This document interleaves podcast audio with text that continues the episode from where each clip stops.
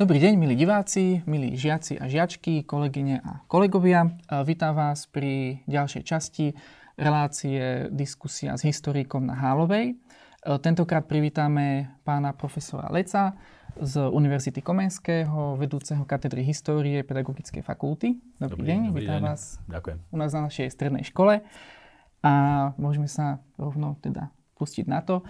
Pán profesor sa venuje slovenským dejinám 20. storočia a keby ste mohli predstaviť, čomu konkrétne sa venujete, ako ste sa vôbec k histórii dostali. No, venujem sa slovenským dejinám 20. storočia, to je pomerne široký záber. Hoci sa hovorí, že to 20. storočie ubehlo pomerne rýchlo, na rozdiel od toho 19. dlhého storočia. E, venujem sa prevažne kultúrnym, cirkevným, ale aj politickým dejinám. Uh, viete, sú historici, ktorí sa orientujú len na určitú osobnosť alebo pomerne krátke obdobie. Uh, ja som do tejto pasce sa špecializácie veľmi nedostal, alebo som proste tam nezapadol. Uh, myslím si, že historik by mal byť zorientovaný, keď sa už venuje teda tomu storočiu, tak trošku aj širšie. Ten širší záber je dôležitý. Samozrejme, že ja mám tiež také svoje témy, ktorých sa držím, ale nedalo mi to a pokúšal som sa vždy ísť trošku ďalej a chápať tie veci v súvislostiach. Čiže nebyť len uzavretý, dajme tomu, e, v trojročí 1945 až 8, o ktorom som napísal prvú monografiu, prvú knihu, ale samozrejme, že to vyplynulo z tých predchádzajúcich dejov, ktoré boli vtedy, z tých procesov. Takže ja som nevyhnutne sa musel venovať aj tomu období slovenského štátu a predtým prvej Československej republiky. Hej. Takisto, čo bolo po 48. roku. Čiže možno to bude vyznievať tak, že by som nebol nejako veľmi vyhradený, ale hovorím, že mám svoje témy, e, ktorým sa venujem. E, to sú osobnosti teda toho 20. storočia. Hm, to je najmä teda to, tá otázka obdobia po skončení druhej svetovej vojny. Ale myslím si, že som kvalifikovane schopný hovoriť teda aj o témach pred, aj po týchto, týchto medzníkoch. No a ako som sa dostal k histórii, takže to je vlastne tá otázka povolania človeka, ktorú si každý z nás položí, ako sa vlastne dostal, či to bola nevyhnutnosť, alebo že či sa splnil teda ten sen, ktorý sníval ešte ako chlapec. Každý z nás mal takýto nejaký sen. Myslím si, že je nešťastný človek, ak e, žije v nejakom povolaní, ale je to pre neho len zamestnanie, že len tam chodí do práce a podá nejaký výkon, ale ho to nejako nenaplňa. To je mnoho ľudí dnes, že musia častokrát prebiehať z jedného zamestnania do druhého, rekvalifikovať sa a tak ďalej. Ja som mal možno to šťastie, že sa mi teraz splnil to, ten sen, že moje zamestnanie je súčasne aj môjim povolaním. Uh, takže ako sa to všetko začalo, pôvodne som chcel byť smetiar. Uh, úplne býval som v paneláku, pozeral som sa e, z okna z 6. poschodia, teda, kde som býval a fascinovali ma smetiarské auta. Takže to bolo moje, čo si pamätám, v podstate mal som možno 4 alebo 5 rokov, takže chcel som byť smetiar. No a potom, keď som bol už taký starší, tak e, často sme chodievali s otcom aj teda s bratom do prírody, do Malých Karpát. A práve ten pohyb v prírode vlastne vzbudil vo mne záujem, že chcem byť lesník, chcem mať, chcem mať nejakú horáreň s obsom a tak ďalej. Takže to bol taký druhý taký sen. S tým súvisel aj ďalší sen môjho povolania, to je geológ, lebo mám aj doteraz vlastne zbierku kameňov, ktoré vlastne e, opatrujem. No ale vlastne skončil som teda pri tej histórii, lebo to zase súvisí e, s tou prírodou, pretože boli tam zrúcaniny hradov a keď som napríklad zbieral pekné e, kryštále kremeňa pri hrade Pajštún, čo je vlastne nedaleko v Bratislavi, to odporúčam Boli v podstate. sme tam so študentmi už Bol som tam veľakrát, aj so študentami, aj bez študentov, ešte aj ako chlapec som tam chodil v podstate, tak tam v podstate som sa pohyboval teda v tých zrúcaninách a človek, keď je, je to tam ten fenomén toho miesta, ktorý pôsobí, tie múry, zrúcané v podstate tie zvyšky nejakých tých renesančných konzol alebo sôch, tých balkoníkov a tak ďalej. Takže som sa o to veľmi začal zaujímať a dokonca ešte ako gymnazista sme vytvorili takú partiu s chlapcami a chodievali sme teda na ten pajštún a sme tam vysekávali také tie naletové dreviny, tie kroviny, aby nevyrastali z tých murov, lebo nám to prišlo tak, že je to škoda, že tie kroviny rozrušia tie staré múry a sa to vlastne všetko zničí. Čiže postupne som sa tak prepracoval k tej histórii, no a taký konkrétny záujem bola filatélia u mňa čo vzbudilo ten záujem o históriu. Začal som zbierať poštové známky ako chlapec a to prerastlo až do takej vášne, že svoje vreckové, čo som mal, všetky peniaze som v podstate minal na známky. Najprv som zbieral také známky, to v podstate rodičia kupovali len také e, zvieratka alebo tak, nejaké také motívy detské. No ale potom e, som sa čoraz lepšie začal e, do tohto ponárať do tej filatélie a začal som si aj objednávať časopis Filatélia, začal som chodiť na burzy známok v podstate, takže mám celkom pekné ako zbierky doteraz. Prvá Československá republika, Slovenský štát v podstate, aj to trojročie po 45. roku. Do toho 48. roku som to zbieral. Bavili ma aj kolónie, aj stará Európa, čiže bol to taký širší zámer a fascinovalo ma to, e, že aké tie obrázky dokážu no, niesť posolstvo. Že v podstate tam sa, vidíte aj, e, ako sa každý ten národ alebo štát e, prejavoval navonok, že reprezentoval a ukazoval svoje osobnosti, kultúrne pamätihodnosti a tak ďalej. Čiže to bolo niečo uchvatné v podstate. To, ako filmy v podstate cez tú Filatéliu prebiehali tie dejiny. No a potom som, som naozaj, že kam ďalej, tak to bola taká otázka, sedel som s otcom teda v v izbe a sme tak diskutovali, že čo ďalej, tak padlo to, ten návrh, že história. Ja som sa toho naozaj aj chytil a teraz zistil som, že naozaj že chcem teda byť tým historikom. Čiže lesníctvo, polovníctvo išlo bokom a tak ďalej, všetky ostatné záujmy. A dal som si teda potom prihlášku na, z gymnázia teda na Filozofickú fakultu v Bratislave. Vtedy sa história bohužiaľ neotvárala jednoodborová, takže som išiel na kombináciu s filozofiou. Vtedy ešte marxistickou filozofiou teda. Takže som študoval filozofiu e, v kombinácii teda s históriou 5 rokov v Bratislave. O histórii na Slovensku veľa historikov hovorí, že je ešte stále podceňovaná, že na rozdiel od susedných štátov, asi všetkých, či už sú to Poliaci, Maďari alebo Česi, že na to, aký, ak, akú bohatú máme históriu, kultúrnu, cirkevnú aj tú politickú, máme stále málo historikov a veľa tém je nedopracovaných, je veľa bielých miest, osobností, máme veľa významných osobností, ktoré, ktoré nemajú svoju vlastnú nejakú poriadnu rozsiahlu biografiu a podobne. Chcel by som sa opýtať, ako to vidíte vy, že ako je na tom teda tá naša história aj napríklad v porovnaní s tými susedmi. Uh-huh. A tak uh, myslím si, nazdávam sa, že úroveň našej slovenskej historickej vedy je už na tom lepšie, ako bola pred 30 rokmi. To nemôžeme nejako očri, očkriepiť. V podstate tu je problém ten, že Slováci boli súčasťou Uhorska, Uhorského kráľovstva a Československej republiky. Čiže my sme nežili, v, by som povedal, v, samostatnej, v samostatnom slovenskom štáte, nemali sme ani svoje kráľovstvo predtým a podobne, čiže boli sme súčasťou nejakých tých celkov. To znamená, že naše dejiny boli prepojené teda aj s dejinami Uhorska, aj s dejinami Československej republiky. Kus nás v podstate ostalo teda v denách toho Uhorska, aj v denách toho Československa. A je veľmi ťažké vylúpnuť e, v podstate to, čo bolo teda naše e, z týchto, z týchto dejín a čo teda naše nebolo. To je možno aj veľká polemika, že či sa to vôbec dá takéto niečo urobiť, lebo tie štáty v podstate fungovali s príspením Slovenska teda, a Slovákov samozrejme, ktorí sa teda v týchto štátoch formovali, dozrievali v podstate až teda na ten moderný národ. Myslím si, že dosť tú historiografiu, slovenskú historickú vedu v 20. storočí stoplo to obdobie pred 89. rokom, teda konkrétne teda mám na mysli teda obdobie ľudovej demokracie a budovania teda socializmu, pretože eh, v podstate sa nabúrala koncepcia slovenských dejín, že nemohli existovať slovenské dejiny ako dejiny slovenského národa. To sa, by som povedal, že marginalizovalo alebo potláčalo existovali československé dejiny v podstate. Ja som tiež ešte chodil na filozofickú fakultu, kde som študoval na katedre československých dejín, nie slovenských dejín. Hej.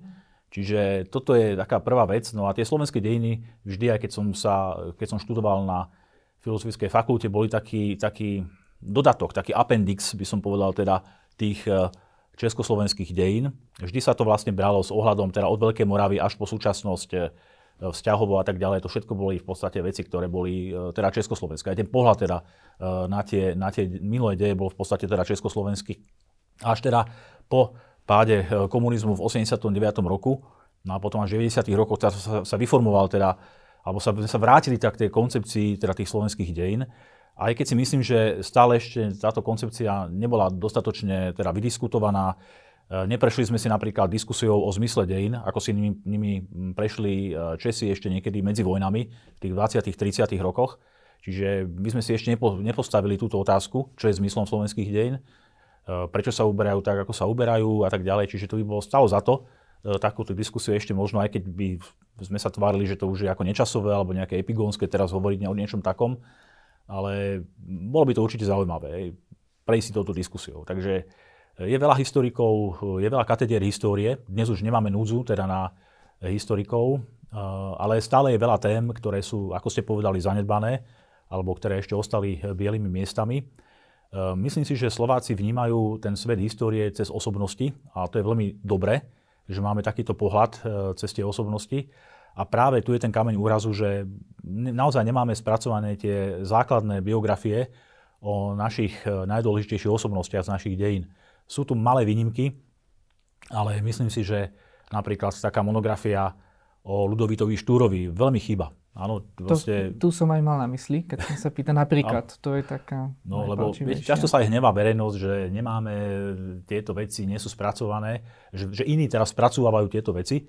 Uh, je to taká, by som povedal, že morálna povinnosť uh, historika venovať sa týmto témam. Uh, jednoducho, ne, ne, netreba ich zanedbávať, zahrabávať pod kobrec je tu možno aj taká opatrnosť, e, sme aj naučení na to, že sme v podstate ako historiografia sa necítime úplne až tak sebavedome, že sme ako, tak trošku aj závisí od tých väčších historiografií, teda napríklad od tej českej historiografie častokrát, že naši historici e, to gro tých prámeňov väčšinou nemajú na Slovensku, že musia cestovať teda do Prahy, alebo do Budapešti, alebo do Varšavy, alebo niekde do Berlína za týmito zdrojmi, aby si teda tieto veci znalosti doplnili.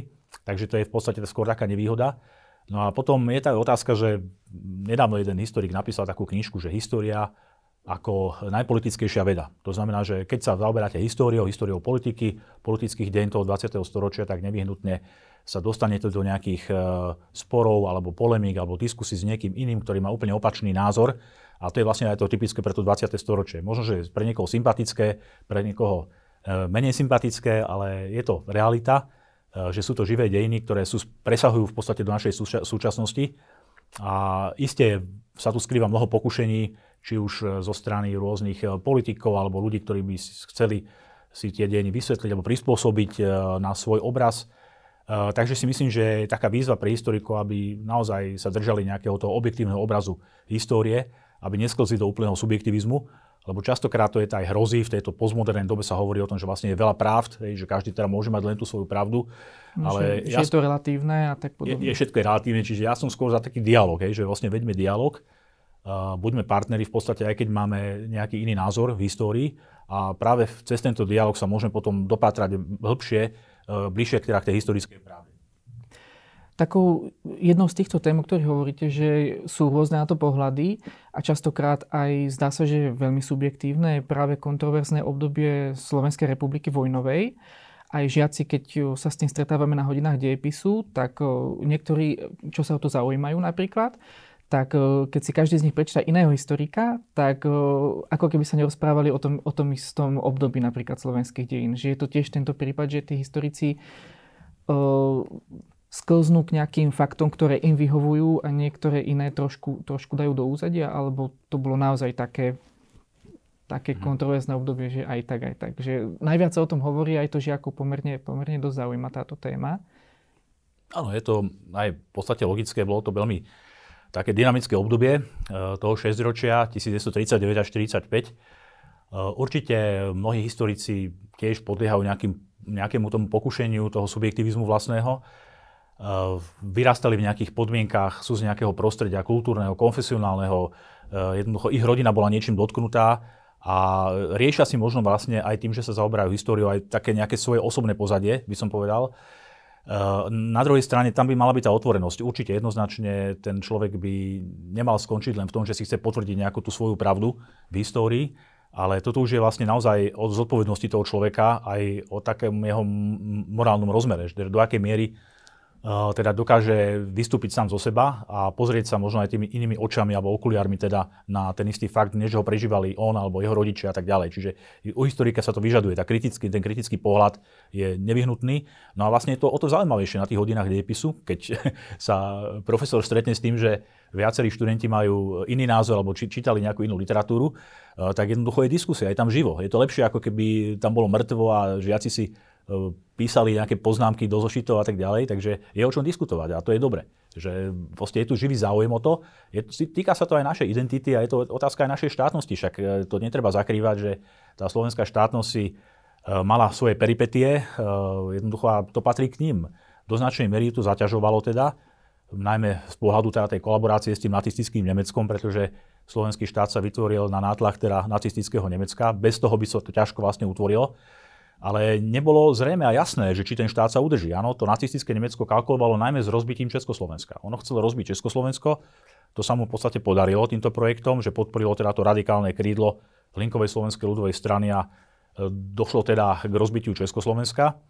Ale na druhej strane e, v podstate ešte stále kupčilo teraz tým Slovenskom. Dokonca Slovensko ponúklo aj Polsku za výmenu, pretože vtedy sa už Nemci dostali do konfliktu s Poliakmi a žiadali od nich vytvorenie exteritoriálneho koridoru medzi východným Pruskom, ktoré vtedy patrilo Nemecku a teda nemeckým územím za Slovensko. Teda Poliakom povedali, zoberte si Slovensko, a dajte nám teda ten možnosť toho priechodu na východ, k východnému Prusku. Čiže... Tak napríklad o tomto fakte myslím, že sa všeobecne nevie o tomto, že no, možno by na to úplne no, inak. A to svedčí o tom, že Slovensko nebolo ani v nemeckých plánoch úplne etablované, že čo s ním teda, áno. Uh, to sa ukázalo aj už hneď pri jeho vzniku. Tam boli veľmi polemické diskusie, keď bol Jozef Tiso ako e, zosadený predseda vlády spolu s Ferdinandom Ďurčanským, teda v Berlíne v budove nového ríšského kancelárstva u Hitlera, keď rokovali 13. marca e, po obede, a potom v noci teda, e, keď už v podstate bolo jasné, že dôjde k vyhláseniu slovenského štátu, že o čo teda pôjde. Pretože predstava teda časti tej nacistickej mocenskej elity a generality bola taká, že e, nechceli teda ten slovenský štát. Oni si predstavovali nejaký protektorát, niečo podobné ako boli, bolo teda protektorát Čechy a Morava. Uh, tam sa dostal do dosť prudkých polemík, teda Ďurčanský, ale aj Tiso teda s týmito nemeckými politikmi. Eh, podarilo sa však presadiť teda ten variant toho, tej samostatnosti, hoci to bola pre nemeckú politiku istá komplikácia, ale zase na druhej strane Nemci vytušili, že to je úžasný propagandistický ťah, že môžu tu mať v podstate v Strednej Európe štát, slovanský štát, alebo väčšinou teda slovanský štát zo slovanského národa, teda Slovákov, ktorí potom môžu ukazovať e, ako takú svoju výkladnú skrinu, že pozrite sa, že Slováci, tak tí majú svoj štát, e, správali sa tak, ako sme chceli, dajme tomu, a preto teda tento štát môže ďalej e, v podstate fungovať. Takže propagačný význam bol v podstate obrovský a pôsobil mobilizujúco napríklad e, na vtedajšiu Jugosláviu, teda na Chorvátov alebo na Slovincov, čo tiež bola e, stratégia v podstate nemeckej politiky teda v tom v priestore Strednej Európy. Čiže takto sa dalo maskovať to, že k iným slovanským národom mohli byť Nemci aj horší. Ale k nám teda boli ako keby lepší. Čiže boli to plusy, mínusy. No a samozrejme, tá nestabilita, ktorá tu bola v podstate, tak tá Hitlerová politika, to je staré latinské divide et impera, teda rozdeľuj a panuj. Áno? E, čiže na jednej strane v podstate Maďarsko malo veľkú ašpiráciu dostať ešte aj zvyšok toho slovenského územia. Veď je známe, že e, slovenský vyslanec Jan Spišiak, ktorý prišiel alebo etabloval sa, išiel do Budapešti, tak e, nemal žiadnu finančnú hotovosť a dokonca ho neubytovali v nejakom dôstojnom príbytku, tam v podstate niekoľko mesiacov čakal, že či ho vôbec niekto z tých maďarských činiteľov teda príjme. E, jednoducho ani Maďarsko teda neverilo, hoci prvé uznalo slovenský štát e, spolu s Polskom a Nemeckom, že ten slovenský štát sa udrží. Čiže to bola taká tá obojaká politika týchto mocností, že na jednej strane ukazovali tú peknú tvár, že áno, že máte teda, že je tu slovenský štát vytvorený, ale z druhej strany v podstate už e, vyčkávali, že čo, čo sa bude diať ďalej. Však vieme vlastne, že niekoľko dní po vyhlásení slovenského štátu Maďarsko v podstate prepadlo Slovensko z východného Slovenska. Teda zautočili maďarské oddiely, dokonca aj letectvo, bombardovalo teda Spisku Novú Ves, kde bolo 11 mŕtvych. A to ešte nebola vojna. Hovoríme o marci 1939. Čiže my sme si to naozaj užili veľmi hektické e, v podstate chvíle, nemali sme ešte vtedy dobudovanú armádu, zvyšky ešte českých vojsk sa vlastne stiahovali z podkarpatskej Rusy e, cez Slovensko. E, oni tá, potom z časti aj tí českí vojaci teraz sa zapojili do tých bojov teda proti tým maďarským oddielom na východnom Slovensku.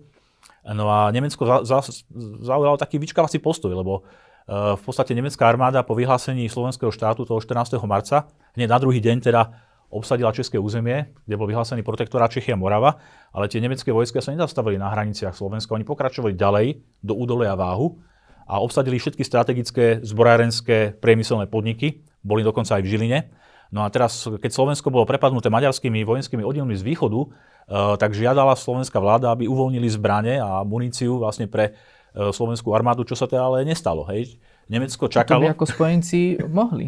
mohli. Mohli ako spojenci. Dokonca v ten deň, to 23. marca, keď sa začalo bojovať na východnom Slovensku, bola podpísaná e, dohoda, e, tzv. Schutzvertrag, alebo dohoda o ochrannom pomere medzi Slovenskom a Nemeckou ríšou, ktorá zavezovala Nemecko v podstate pomáhať teda Slovensku. Čiže tam sa vyčkávalo naozaj na to, že či sa to nezrúti, či sa to Slovensko udrží ekonomicky, politicky a tak ďalej. A teda ukazovalo sa, že tí ľudia sa naozaj teda vtedy zmobilizovali a to Slovensko sa teda ako štát udržalo ku podivu e, teda ďalej. A kedy teda bol, bola Slovenská republika etablovaná tak, že už, už si aj Nemci povedali, že už to vyzerá tak, že už by mohli... Mm. Tak to je zaujímavá otázka, pretože naozaj to postavenie Slovenska bola, bolo medzinárodne veľmi ne, neukotvené, neisté. Uh, bolo to také provizorné aj teraz zo strany toho Nemecka. Ale dal by sa povedať, že došlo teda, vieme, že došlo k dohode medzi dvoma tými totalitnými mocnosťami, teda nacistickým Nemeckom a Sovietským zväzom. To je ten známy pakt Ribbentrop-Molotov z augusta 1939 a následne teda e, došlo teda k vojne e, proti Polsku a Slovensko sa zapojilo ako štát po boku Nemecka e, v tejto vojne proti Polsku. V podstate Slovensko bolo prvým teda nemeckým spojencom v, tej, v takejto vojenskej operácii. V zápäti teda sovietský zväz potom 17. septembra tiež prekročili jeho vojska východné hranice Polska. V podstate e, Slovensko slúžilo teda ako také nástupné územie e, pre nemecké divízie v, teda e, v, tom, v tomto ťažení proti Polsku. V pôvodne sa so slovenskou armádou ani nepočítalo, že bude využitá teda mimo svojich hraníc, ale predsa len prišiel ten rozkaz teda z toho nemeckého hlavného velenia a keďže sa nikto tu, tomu nevzoprel, ani generál Čatloš, ktorý bol minister národnej obrany a v konečnom dôsledku ani teda Jozef Tiso ako predseda vlády, tak nakoniec teda došlo teda k tejto ofenzíve, teda, kde boli aj slovenské vojska teda účastné e, proti Polsku. E, do značnej miery to bola veľmi silná protipolská nárada na Slovensku, e, z toho dôvodu, že vieme, že teda Polsko si privlastnilo v isté časti územia Kisúc, Spíša, to bolo ešte teda v novembri a v decembri 38, ale ešte tu bol hĺbší problém teda na prelome e, teda tých rokov 1918 až 1924 to boli spory vlastne o Hornú Oravu a e, Severný Spíš, e, chystaný plebiscit, ktorý nakoniec nebol a teda 25 dedín so slovenským obyvateľstvom sa ocitlo v Polsku. Čiže Slovensko to potom bralo aj a vysvetľovalo teda účasť na tomto ťažení po boku Nemecka ako takú satisfakciu, teda, že sa vrátili teda späť tieto obce. Je zaujímavé, že aj mnohé polské obce, Zakopané napríklad, žiadali, aby patrili potom k Slovensku, ale teda slovenská vláda nechcela pripojiť tieto slovenské obce, chcela len tie obce, kde boli uh, teda Slováci, kde žili Slováci. Uh, takže Hitler potom poslal taký telegram uh, na Slovensko Tisovi, kde vlastne hovoril, že týmto, že sa zúčastnili tohto vojenského ťaženia proti Polsku, sa definitívne Slovensko etablovalo ako štát. A môžeme aj veriť teda slovám tohto nemeckého diktátora, že čo teda povedal, tak za tým si teda stál a teda skutočne už potom nemáme nejaké informácie o tom, že by Nemecko kalkulovalo s tým, že Slovensko alebo cel, ako celok alebo čas niekomu dá. Takže tým pádom v podstate už Slovensko bolo etablované.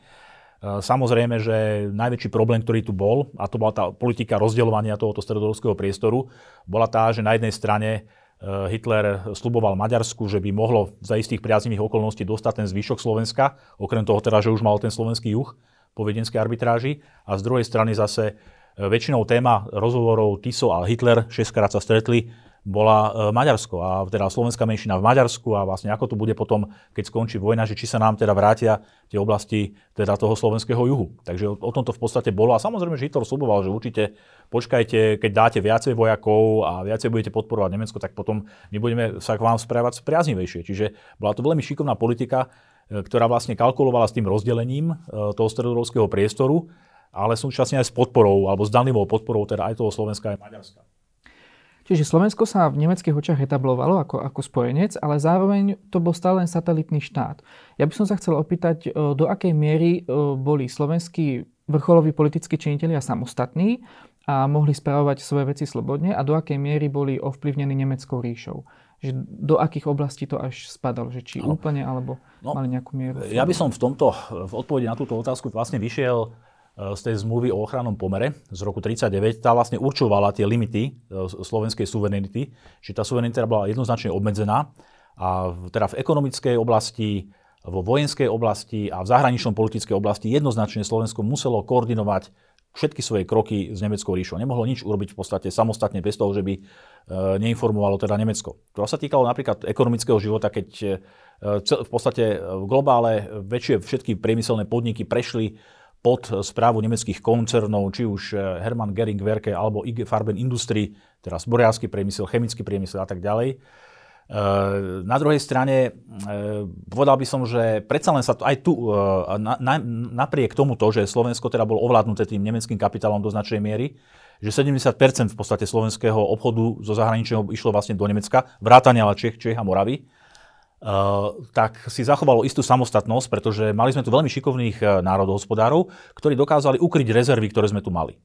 Uh, a dôležité bolo, že sme tu mali vlastnú menu, teda slovenskú korunu. Čiže Nemecko nemohlo kontrolovať tento priestor cez svoju vlastnú menovú politiku, ako napríklad v protektoráte Čechy a Morava, kde, patr- kde platili nemecké marky aj protektorátne koruny spoločne. A kde oveľa viacej mohli vysávať vlastne to hospodárstvo. My sme mali týchto šikovných ľudí, ako bol napríklad Imrich Karváš, čo bol vlastne guvernér Slovenskej národnej banky, alebo Peter Zaďko, známy ekonom, alebo aj samotný Gejza Medrický, teda minister hospodárstva.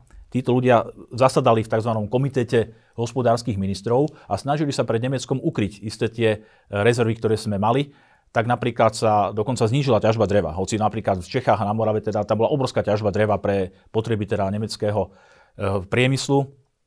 Čiže u nás sa to darilo nejakým spôsobom chrániť. Hoci e, Nemecko teda e, v roku 1940 dosadilo aj do, do oblasti hospodárstva svojho poradcu. V podstate to bola tá nemecká politika, že kontrolovali teda ten slovenský priestor a obmedzovali tú suverenitu a prispôsobovali teda to Slovensko tomu nacistickému Nemecku cez týchto poradcov.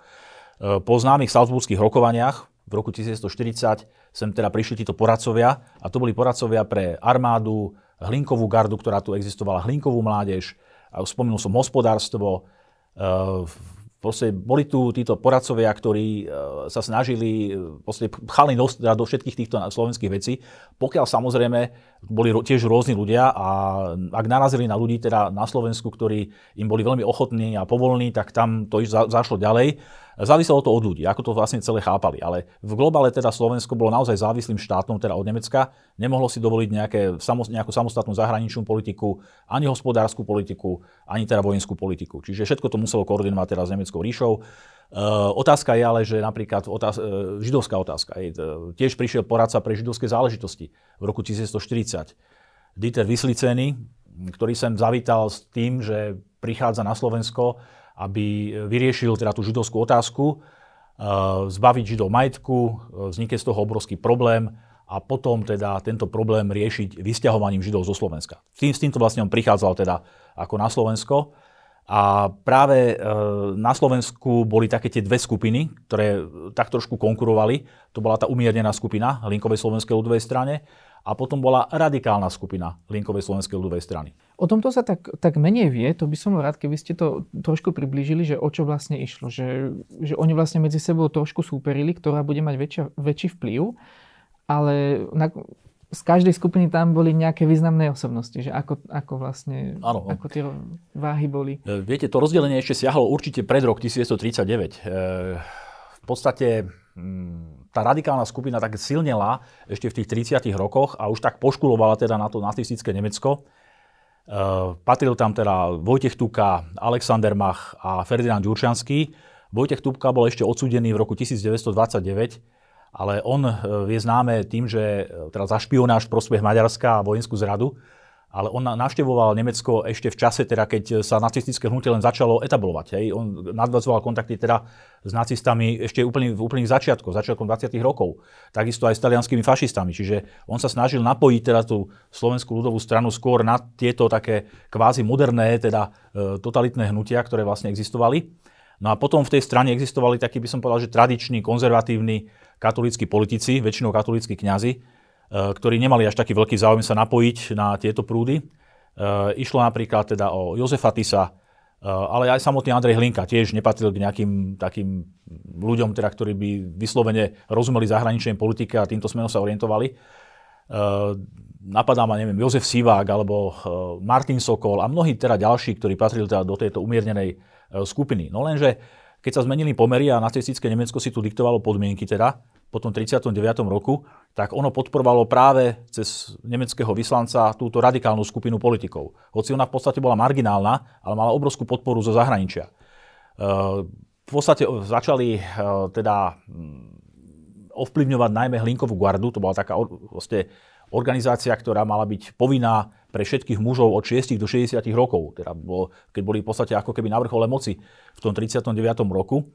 No a tá umiernená skupina sa snažila tak trošku obstrihávať tie právomoci Hlinkovej gardy a obmedziť ju e, viac na takú branu výchovu a športovú činnosť, e, čo sa nie vždy úplne darilo. Jednoducho tá Hlinková garda v sebe pohltila všetky tie radikálne elementy, pretože si zoberme napríklad, že aj komunistická strana teda bola zakázaná, boli zakázaní sociálni demokrati, celá tá lavicová scéna, a práve ten taký sociálny radikalizmus tej hlinkovej gardy e, často lákal aj tých bývalých voličov komunistickej strany, čiže oni tam videli takéto svoje uplatnenie. Teda to bola tá lacná sociálna demagogia. Dajte viacej práva robotníkom, e, dajte nám lepšie sociálne podmienky, byty a tak ďalej. Vlastne ideme teda... Konec koncov aj nacistická strana bola národne socialistická, takže oni tam, oni tam videli tieto... To bol ten rozmer, ten sociálny alebo socialistický, teda, ktorý tu bol teda v tom prekrížení teda s tým nacionálnym, teda národným rozmerom. No ale teda začali vydávať veľmi nákladný denník Gardista eh, od roku 1941, teda to bol najlepšie graficky tlačený denník, eh, čo mali títo radikáli. Keď si porovnáte vlastne to, čo tlačilo to umiernené krídlo, to bol ten oficiálny stranický denník Slovák a teda ten Gardista, tak zistíte, že bol to oveľa lepšie. A Alexander Mach, ktorý bol hlavným veliteľom Hlinkovej gardy a potom po Salzburgu aj ministrom vnútra a podpredsedom vlády, tak ten v podstate tieto témy teda tlačil v tom denníku a Eh, bol to človek, teda, ktorý si dokázal získať napríklad známeho slovenského spisovateľa Mila Urbana, teda autora Živého byča. Ten sa stal šéf-redaktorom Gardistu. Takže bol ním až do 45. roku. Eh, on tam písal desiatky desiatky úvodných článkov a tak ďalej. Čiže tam tie dva denníky viedli polemiky. Eh, Slovák sa vysmieval teda z tzv. revolucionárov, teda chcú, chcú robiť nejakú ďalšiu revolúciu a zase Gardist, denník Gardista sa vysmieval teda z konzervatívcov, podstate, ktorí mm, sa hrajú na demokratov, hoci už demokracia vlastne dávno skončila. Takže ja by som sa opýtal na tých umiernených. No, jedna vec je, keď bol, keď bol umiernený politik, ale ešte stále v norme, ako, keď to tak poviem ľudovo. Ale iná vec je napríklad osobnosti, ktoré ste spomínali, ako, ako títo hospodári, národohospodári, ktorí neskôr za Slovenského národného povstania práve tie ukryté rezervy použili na tieto účely. Tak oni dosť riskovali, nie? Týmto spôsobom. Určite riskovali. V každom prípade áno. E, samozrejme, že to bola taká dvojaká politika, že dalo sa to vysvetliť, že v prípade, že bude Bratislava, dajme tomu, bombardovaná, tak treba vytvoriť nejakú filiálku e, Slovenskej národnej banky v Banskej Bystrici a tak ďalej, ale ten skrytý zámer tam bol. Lebo vieme napríklad, že Karváš e, úzko spolupracoval teraz s odbojom proti nacistickým a spolupracoval teda aj napríklad konkrétne s Gustavom Husákom, ktorého dosť teda chránil. Takže tam boli prepojenia, ktoré potom teda sa uplatnili v povstaní v 1944 roku. Eh, ale dalo by sa povedať, že bolo viacero takých tých umiernených eh, ľudí, ktorí mali aj funkcie. Napríklad Julius Stano, čo bol minister dopravy a verejných prác, alebo Jozef Sivák, teda minister školstva, ktorí vyslovene eh, nemali radi teda tú ra, politiku tých radikálov a častokrát aj pomáhali ľuďom, ktorí boli prezekvovaní, respektíve to, to ich ministerstvo bolo takým krytím pre zamestnanie mnohých ľudí, ktorých potom v podstate išli do povstania, alebo teda sa nejakým spôsobom uplatnili. Napríklad Štefan Bašťovanský, to bol e, generálny tajomník komunistickej strany Slovenska po 45. roku, asi po predsedovi Širokom, asi najdôležitejší človek komunistickej strany Slovenska, tak ten pracoval práve na ministerstve dopravy a spojov, teda u e, Juliusa Stana. A tak to by sme v podstate mohli pokračovať ďalej. Pracoval, pracoval tam napríklad aj brat generála Viesta, ktorý bol v Londýne, eh, teda Dušan Viest, ktorý pracoval teda tiež v tom eh, ministerstve tohoto pána Stana a ďalší a ďalší ľudia. Čiže bolo to tak, že oni chránili viacerých ľudí. Uh-huh. A celkom taká často, často kladená otázka je žiakov, keď tu boli na slovenskom štáte implementované tie vlastne norimberské zákony implementované na Slovensku, že či sa našli aj také osobnosti, ktoré aj takto neskrývanie priamo napríklad s týmto nesúhlasili alebo mali voči tomu nejakú kritiku, alebo, alebo niečo také, že nejaké mm. významnejšie. Či sa našiel nejaký, nejaký typ odporu voči tomu? Uh, takto. V podstate, uh, keď zoberiem spätne a pozriem sa napríklad na proces, ktorý bol s Tisom, uh, ako s prezidentom slovenského štátu, teda po vojne, tak on povedal, že sa snažili výjsť Nemcom v ústrety v troch veciach, na ktoré boli citliví. To bolo postavenie nemeckej menšiny. E, pre nemeckú menšinu, ktorá bola najpočetnejšou vtedy na Slovensku v období slovenského štátu, bol vytvorený štátny sekretariát a úrad štátneho sekretára, mali veľký vplyv v podstate Nemci tu. Ďalej to bola otázka komunistov, teda zakázať komunistickú stranu, čo sa teda na Slovensku stalo ešte v 38. roku, teda počas autonómie Slovenska a nie až počas slovenského štátu. A tretia vec bola, bola postavenie Židov. Čiže oni vedeli, že jednoducho nacisti chcú zasiahnuť teda proti Židom a tak ďalej, tak nakoniec tiež otvorili túto veľmi nešťastnú a tragickú otázku práve v tomto období. Myslím si, že to bolo najnevhodnejšie riešiť nejaké vzťahy medzi Židmi a Slovákmi práve takýmto spôsobom, teda v tomto období, keď nacistické Nemecko dominovalo aj teda nad Slovenskom. Mohlo to skončiť len tragédiou, pretože ten koncept, ktorý mali aj tí umiernený, že Židia by mali mať toľko práva postavenie, ako im percentuálne patrí v hospodárstve a vo verejných službách a tak ďalej, to nebolo úplne teda v poriadku, pretože bola tu tá radikálna skupina, ktorá tlačila tieto veci ďalej a ďalej. Takže a tá umiernená odmietla uh, povedať, že tej radikálnej skupine nesúhlasíme s vami, lebo to nemohli urobiť vzhľadom na to Nemecko, alebo nechceli teda. Čiže tou obeťou tohto zápasu, tej radikálnej a umiernenej skupiny na jednej strane a v pozadí patrona nacistického Nemecka boli práve tí Židia na Slovensku. Stávali sa čoraz viacej rukojemníkmi. Časť z nich sa, e, časti z nich sa podarilo emigrovať ešte legálne, to bolo asi do 8 tisíc osôb do roku 40, čiže mohli vycestovať teda zo Slovenska, za to sa ale platilo. A teda ostatní, ktorí čakali teda na svoj osud, ostali tu, bolo to asi 90 tisíc Židov. E, a postupne sa teda prehlbovali tie normy, až teda boli prijaté rasové zákony na Slovensku v roku 1941, teda po tých salzburských rokovaniach, o ktorých som hovoril, kde tí radikáli dostali väčší podiel na moci. E, čiže tam sa stal zahraničným ministrom e, Vojtech Tuka, e, ministrom vnútra Alexander Mach a práve títo ľudia teda pripravili a mali v programe teda to radikálne riešenie židovskej otázky a kritizovali tú úvedenú skupinu, že to nedokáže vyriešiť poriadne. Takže oni sa v koordinácii s tým nemeckým zmocnencom nacistickým, teda, ktorý tu bol pre židovské veci, pritvrdili, bol vypracovaný vládny, vládne nariadenie, tzv. židovský kódex, kde sa určoval teda pojem žida Eh, podľa rasovej príslušnosti. No a to už vlastne bolo len kročík k tomu, že uh, títo ľudia boli obraní o občianské práva, uh, majetok, v podstate sa stali takými trpenými, boli obrovským teda ako keby sociálnym problémom, aj keď sa vytvoril tábory nutených prác, pracovné tábory, kde týchto Židov dávali, tak to boli tábory, ktoré potom slúžili častokrát aj na deportáciu teda zo Slovenska. Čiže začalo sa potom teraz s tými deportáciami po tajnej dohode práve tých, tej, tej radikálnej skupiny, teda s Nemeckom, 25.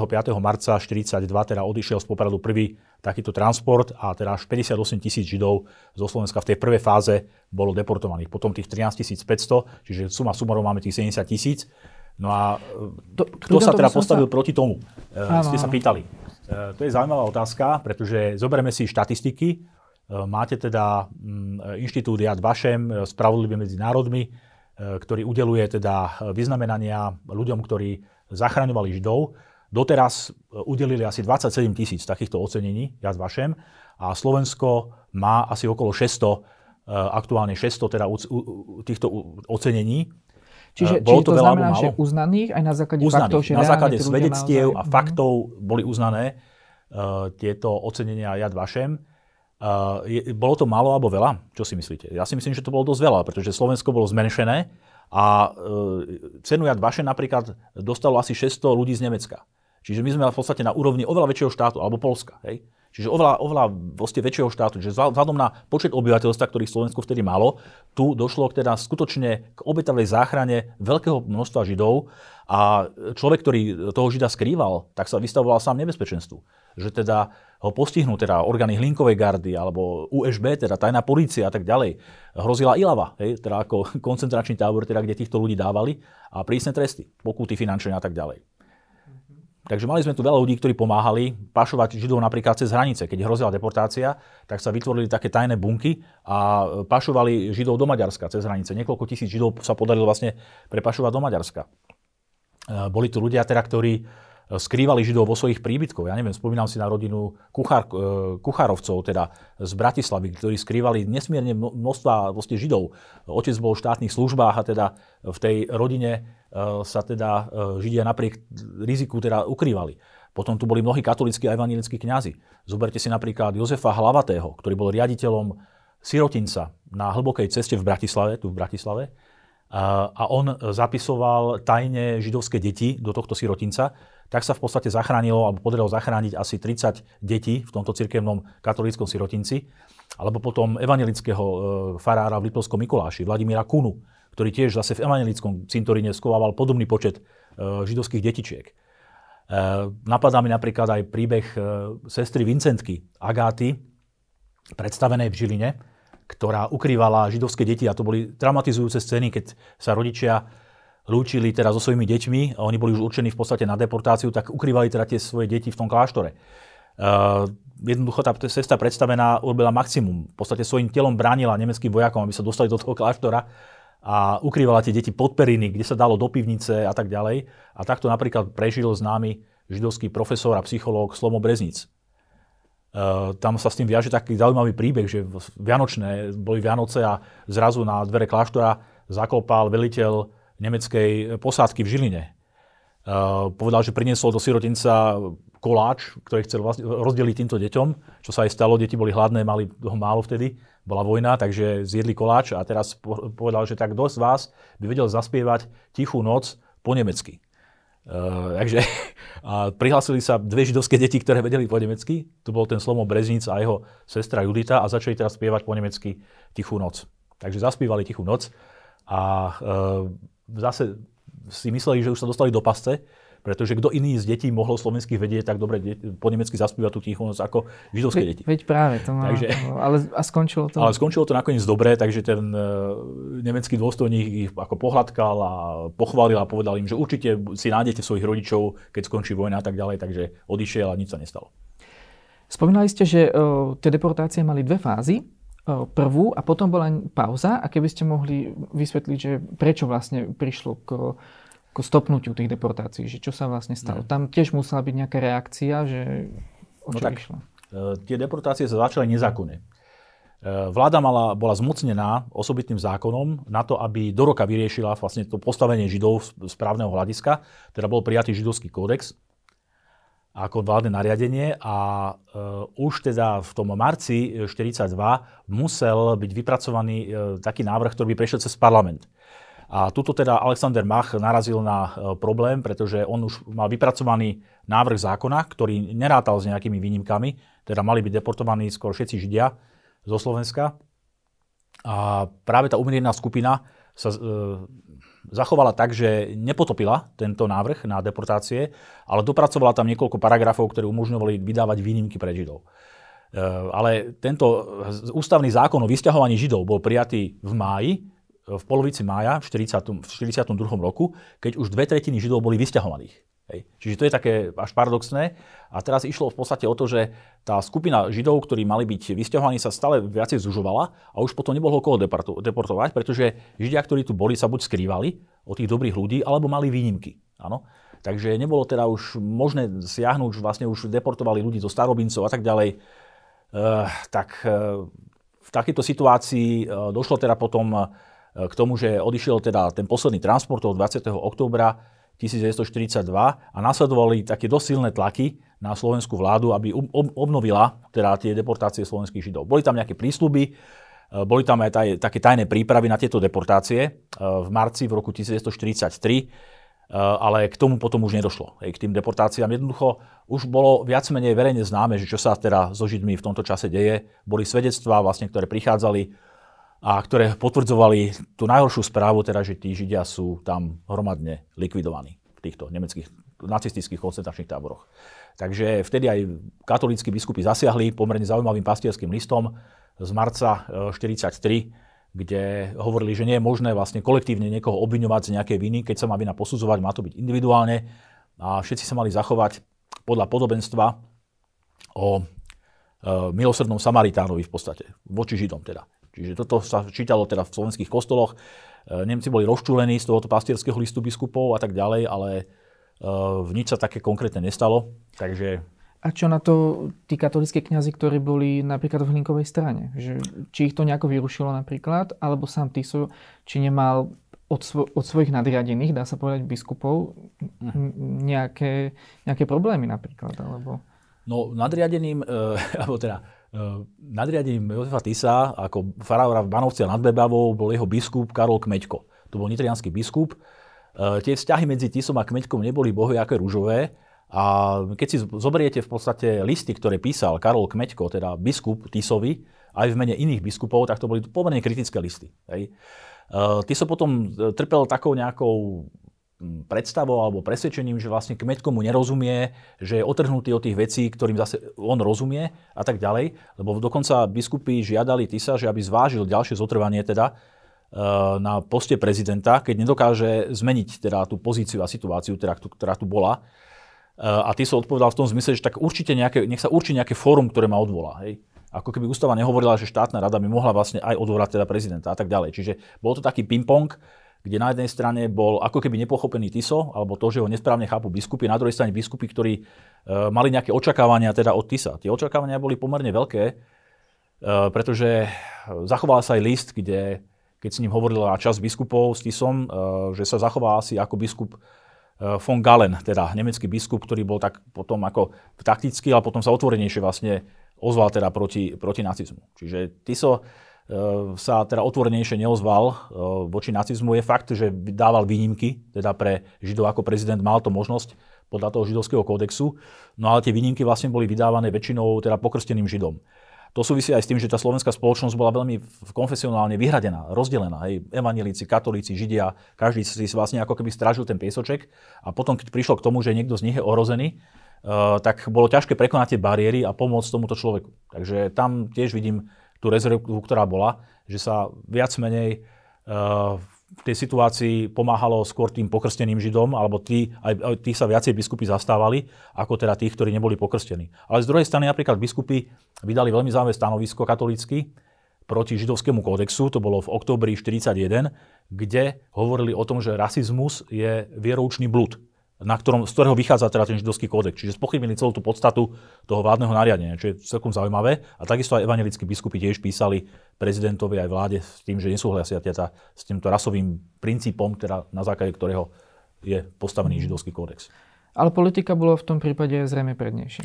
Bolo to prednejšie určite. Mm. Je, to je veľmi ťažké uh, tie dilemy vlastne Tisové odhadnúť, do akej miery, kedy mal vystúpiť, alebo kedy nie, kedy sa mal zbaviť tých najvyšších funkcií, či to bolo vhodné alebo nie. Vieme, že to zvažoval v podstate v súvislosti so Salzburgom, teda v tom roku 1940, keď mu Hitler nadiktoval, že ako to má na Slovensku vyzerať a dosadil teda to radikálne krídlo tých, toho Tuku a Macha k e, vyšším pozíciám, lenže teda nevzdal sa a takisto aj v súvislosti s Žinovským kódexom, že aby sa teda rozhodol sa nevzdať, v podstate ísť ďalej tou cestou teda tej kolaborácie. Uh, on to vlastne odôvodňoval tým, že chce zachrániť, čo sa v podstate zachrániť dá. Hej? Ale na druhej strane v podstate spolupracoval, bol súčasťou teda toho mechanizmu, ktorý vo svojej podstate nebol, e, nebol teda dobrý. Je to naozaj veľká dilema, jeho osobná, jeho svedomie a tak ďalej. To tam historici veľmi ťažko môžu do tejto psychológie postavy vniknúť. Práve to som sa chcel opýtať, či niekedy či si myslíte, že niekedy budeme mať všetko došetrené, dopátrané ohľadom tejto témy, že, ale myslím, že tie dilemy, dilemy budú stále, lebo do hlav týmto postavám asi, asi nevidíme. Asi nevnikneme. Určite e, vlastne deň sú založené na tom, že sa stále reinterpretujú. E, stále máme podrobnejšie znalosti, ale vždy sa vyskyte niečo, čo úplne mení náš, častokrát náš pohľad na isté osobnosti, vzťahy, súvislosti. Takže nedá sa to vylíčiť aj v budúcnosti, že príde nejaká ďalšia generácia, ktorá bude mať trošku iný a už taký prepracovanejší e, pohľad e, na slovenské dejiny, dajme tomu. E, na to sa aj v podstate teším. Na jednej strane teda, že sme, sme čoraz ďalej a vzdialujeme sa od, tých, od toho diania, ktoré bolo, od diania našich starých rodičov, rodičov, jednoducho umierajú, vymierajú generácie, nové sa rodia. A teraz je dôležité, čo im vlastne v tej pamäti odovzdáme, v tej rodine a teda v tej komunikácii. To je asi to najdôležitejšie. Ani nie tak učebnice dejepisu, ale tá rodina klíma, teda čo počuje od otca, starého otca a tak ďalej. Čiže to sa tu v podstate ťahá teda stáročia, táto logika tej pamäte a tá kontinuita odovzdávania. A ja teda dúfam, že to bude aj také poučenie teda historické e, z tej pamäti vyplývať pre, pre Slovákov teda do budúcnosti, aby vedeli rozlišovať a mm, správne sa rozhodovať.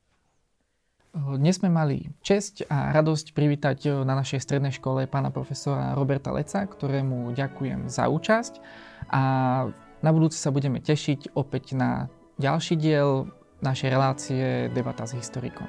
Zatiaľ dovidenia.